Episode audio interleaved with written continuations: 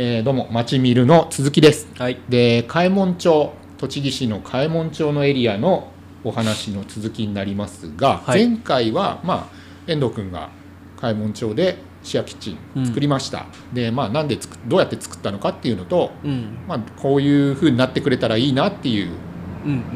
話を聞いたんですけど、うんうんはいまあ、結局あの、まあ、奥さんも地域おこし協力隊であそこで開門町エリアで活動してて、はい、遠藤君もワクワクスっていう会社で、まあ、開門町にはこれからも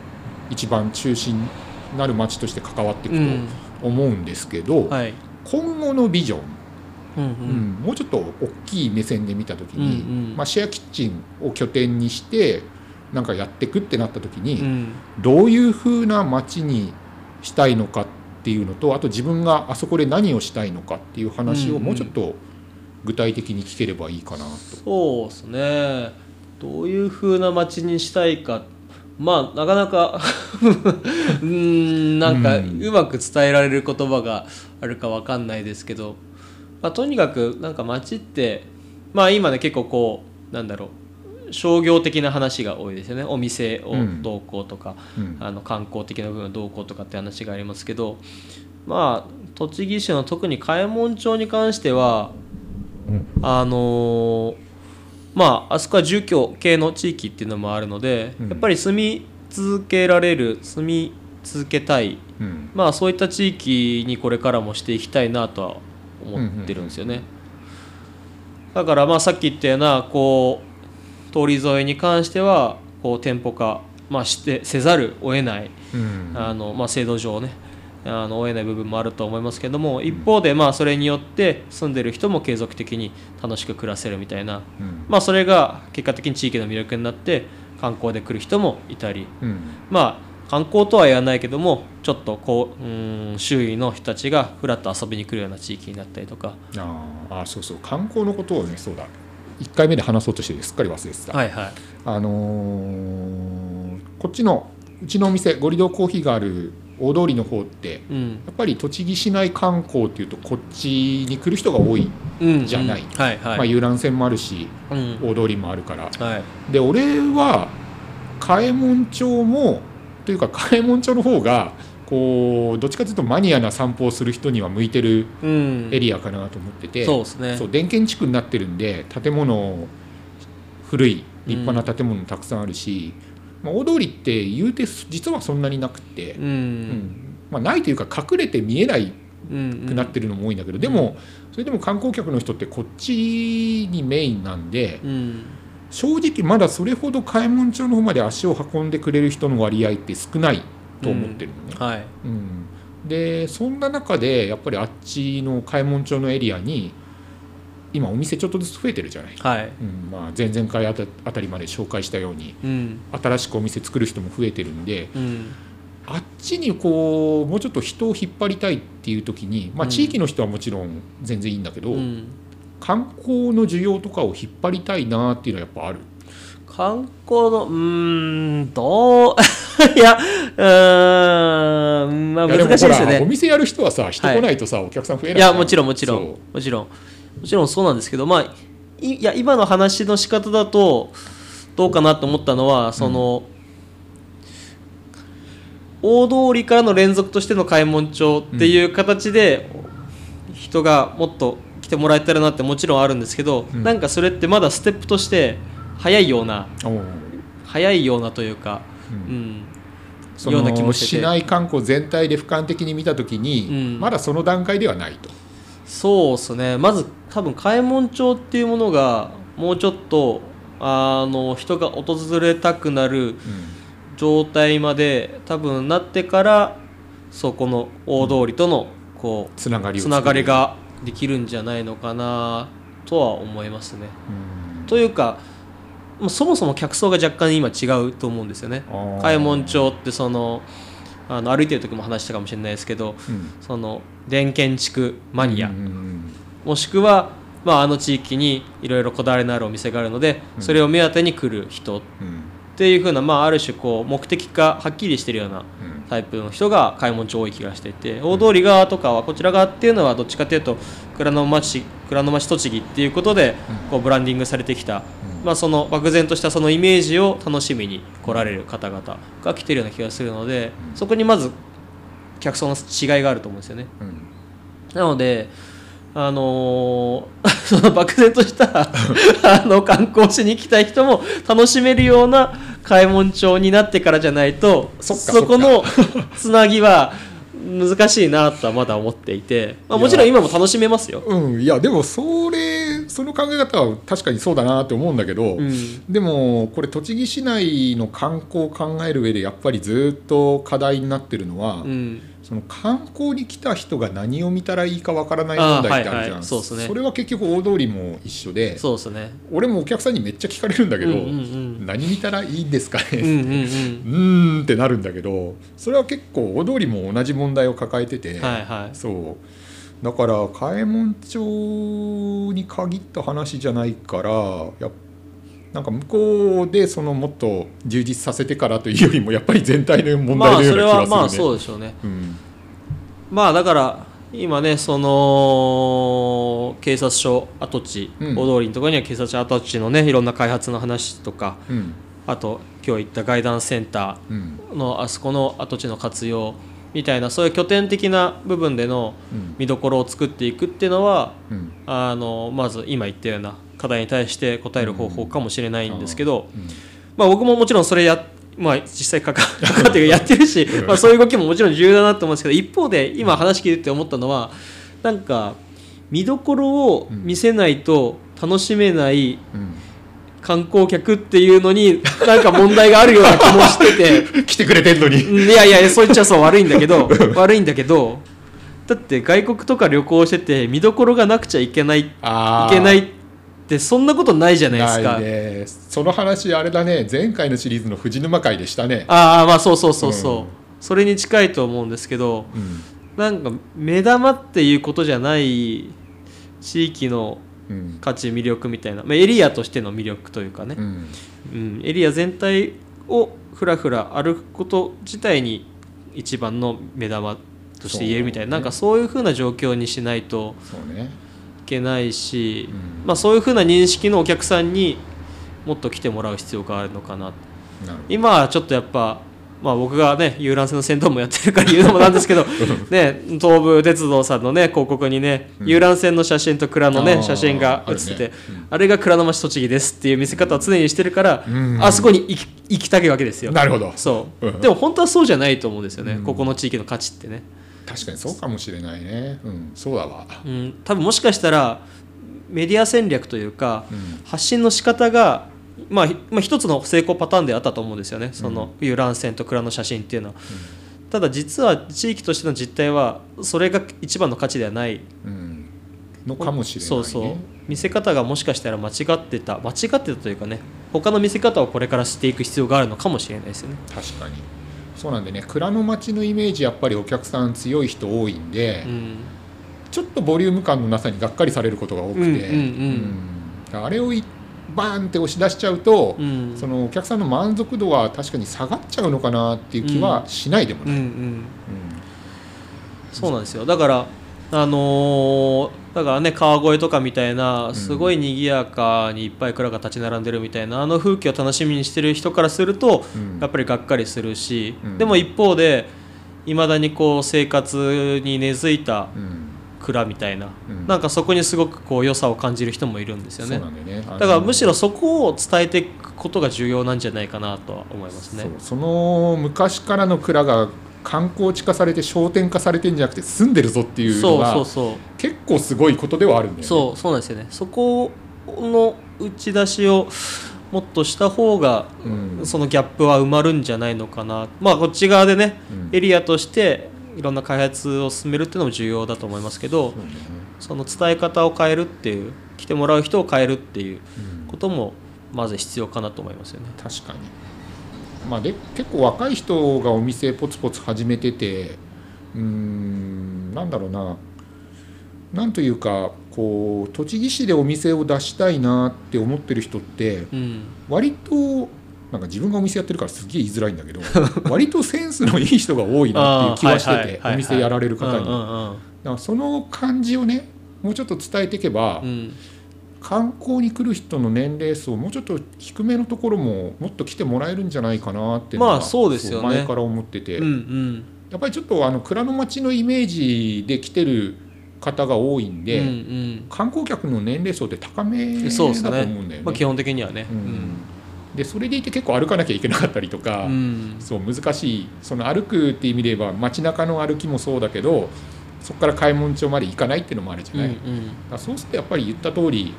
ちょっとね宣伝戦略を変えて、うんうん、ターゲットを広くするっていうのが必要かもね、うん、そうなんですよね、うん、それも考えた上でのシェアキッチンってわけでしょ。まあそうですね、そうだと思います。あのうまく話つながるわかんないけど、うん、まあそうそうあのやっぱりお店をねここで始めたいっていう人をねあの増やしたいですよね、うんうん、まあ栃木ってよくも悪くも悪くも多分商圏がちっちゃいのかな、だからその、うんまあ、あの大きいチェーン店とか、うんまあ、攻めてこないじゃないですか、中心市街地、まあ、一部はめったにねそうめったに来ないじゃないですかいいのか悪いのか知らないけど、うん、いやいいことなんじゃないかなと思うよ、うん、あんまり普通にチェーン店入ってる街ってそこまで面白いってことはないから、そうそうそういや、うん、そうそうそうそうなんですよ。だからそういう意味ではあのいいバランスなんですよね、うん、変に目つけられてないでちょっとそういうセンスのいい人たちが始めたくなるような雰囲気だったり、まあ、ある種賃料だったりするので、うん、でそれを見越した上で開門町をどうしたいのかっていう話をね、まあそうですね、そう、まあ、だからさっき言ったようにうーん、まあ、どんどんあの地域って引き継ぎ手とか次の世代が多分減ってってると思うんですよね、うんうん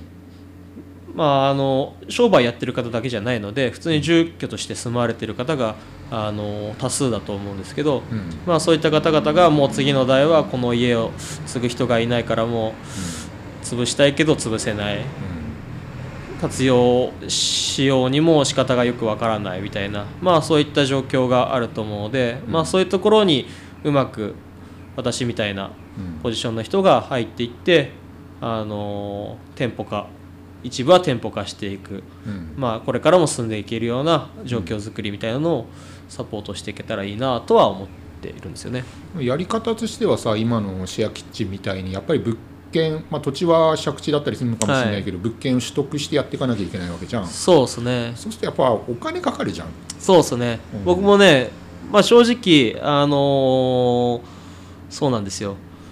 あのまああのいやいや別にそんなに大した金額じゃないから、うん、なんてことないんですけど、うん、あのなんて言ってんだけど、まあ、まずそもそもあそこの建物を買ったっていう行為に対しては僕は他にも意味があって、うん、あの前回の最後に言ったかもしれないですけど地域をエリアマネジメントしていく、うん、エリアの価値を維持向上させていくっていう活動に携わってる以上、うん、自分も何かしらそのインセンティブを得られるポジションにあった方が、うん、僕のモチベーションも上がるし、うん、やることの意義が大きくなるので、うん、そういう意味で土地建物所有者になりたかったのであのまずはいっとう買ったっていう、うん、それをやることであの僕にもメリットがあるっていう、まあ、そういった状況を、まあ、自分で自ら作りたかったっていうこともあってやってるんですけど、うん、あ, あそこに要は住んでる人と同じ立場にまず立つってこと？そうそうです、まあ住んでる人と同じ立場というかあそこを魅力的にすることによって、うん、あのメリットがある恩恵がある受益できる立場になりたいかったっていうところですね、うん、普通はねそういう考えでねエリアマネジメントをあのやってる人とあんまりいないと思うんですよ。確かにそうか。普通エリアマネジメントっていうのはもともとの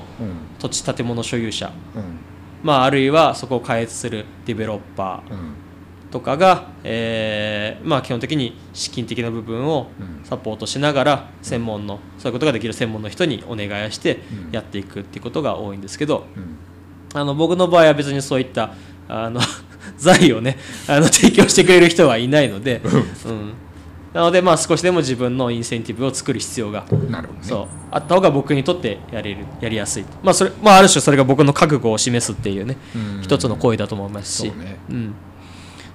まあ、そういうことでやってるわけですけど、うん、だから、あのーまあ、そういう意味でまず物件はいっけんめ買って、うん、じゃあ今後もそういうねどんどん活用していかないとダメになっちゃってもの僕が買っていけるかっつったら、うん、まあそこまではちょっと余裕がないんでね、うんうん、でもやりたい部分はあるので、うん、なんかその辺はあのー、土地建物の所有者さんとうまく、うん、なんだろうなリソースというかね、うん、お金の面での、あのー、こう分担というかね、うん、をしてでそこで出たまた利益をお互いに分担するみたいな、なんかそういった使い方やり方であの建物をうまく活用していけたらいいかなとは思ってますけどね、うん、まあとは言っても今言った話って急にねそんなことを若造が言いに来たら何言ってんだこいつって思うじゃないですかまあ、ねうんまあ、それをねまず僕のあのシェアキッチンでこういうふうにやったらこういうふうになって今こういうふうに動いているのであなたの建物でもその可能性があってそのお手伝いができると思いますよっていうことがそうね、実例になるもんね。そうそう実例を示すっていう意味でも、うん、あれに意味はあるかなと思います。そうなんだよね、そのやり方いいなって思うんだよねやりたくなってきたでしょ。めっちゃやりたいんだよあのここのとこあの前回の藤沼会もそうなんだけどさもううん、これをやってる意義は多分そこにあって、うん、自分のモチベーションを上げるっていう、はいはい、そうだからお金があればねやっぱ物件取得してやるのが一番やりやすいんだろうなと思って。そうですね、そうだからシェアキッチンって結構難しいっていうか面白いなと思ったのは、うん、あれって賃貸物件だとできないわけじゃん。そうですね、また貸しになっちゃうから。そうそうそうそうそうだから取得するしかないんだよね。そうそうなんですよ。そうだからそこが面白くて自分のなんかさっき言ってたけど覚悟というか、うんうん、それを見せるしかないんだよね、うん、だからそれがね俺もまあ俺こんなあのちっちゃいコーヒー屋さんなんでお金ないなかなか難しいんだけどなんかいずれいずれっつうかそう遠くないうちになんかやりたい形にしてみたいよね。まああとやっぱ物件ですよね、うん、その物件の情報がね、うんまあ、やっぱり我々はねなんとなくこうあそこが今空いてて、うん、なんかどうかなどうにかなりそうみたいなのは分かるけど、うん、さらに本気でそこをあの買うまでのプロセスって結構大変だよね。なので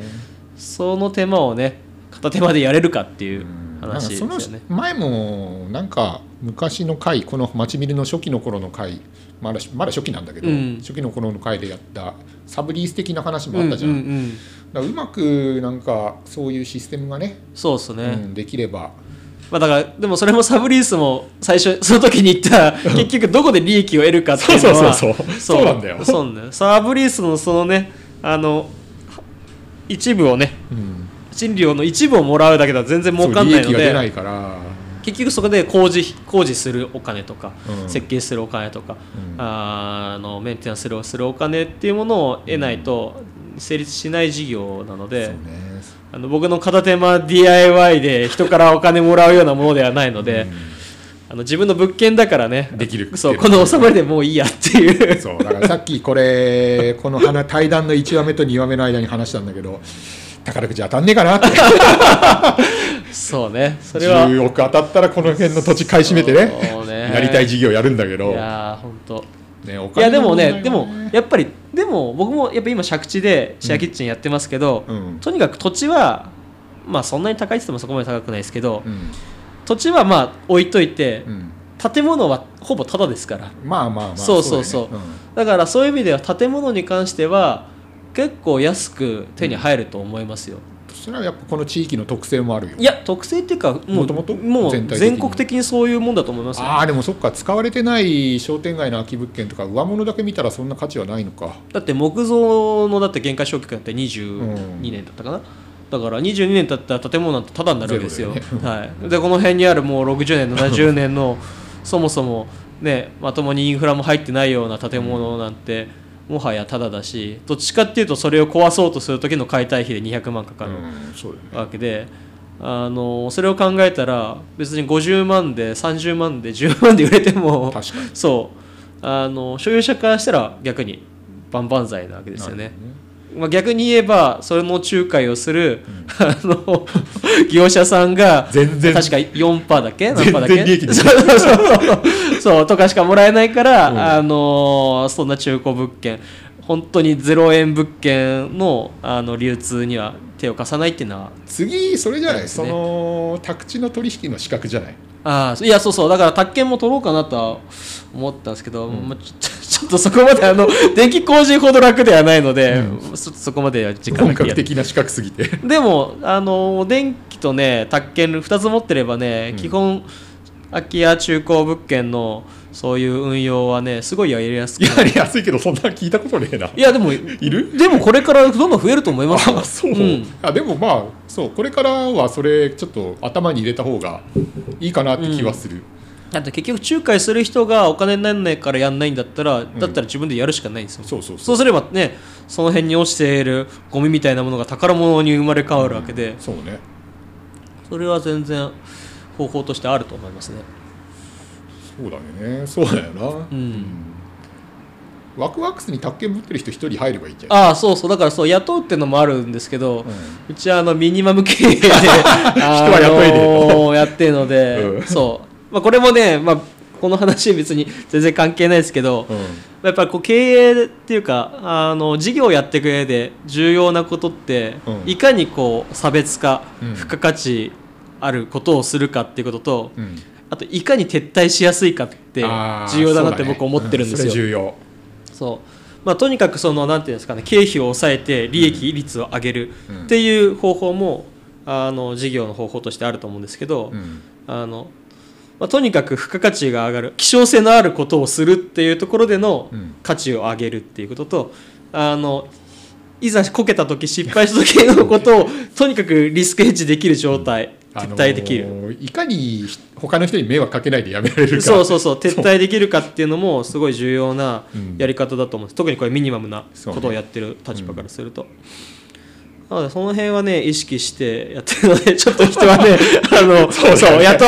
そうになってくるからだんだん全部自分でやることになって自分でやっちゃってでパンパンになっちゃうそうでそろそろねもう僕も確かにそろそろきついなって最近思ってはいます、ね、うん俺もですそう他のことに手出すねやろうとしていることの規模と、うん手が明らかに合ってないのでそうだよね今の考えはまあ最初の数年の、うんうん、考え方かもしれないですね。そうねやっぱり事業拡大しようと思うとねどっかで無理することになっちゃってそう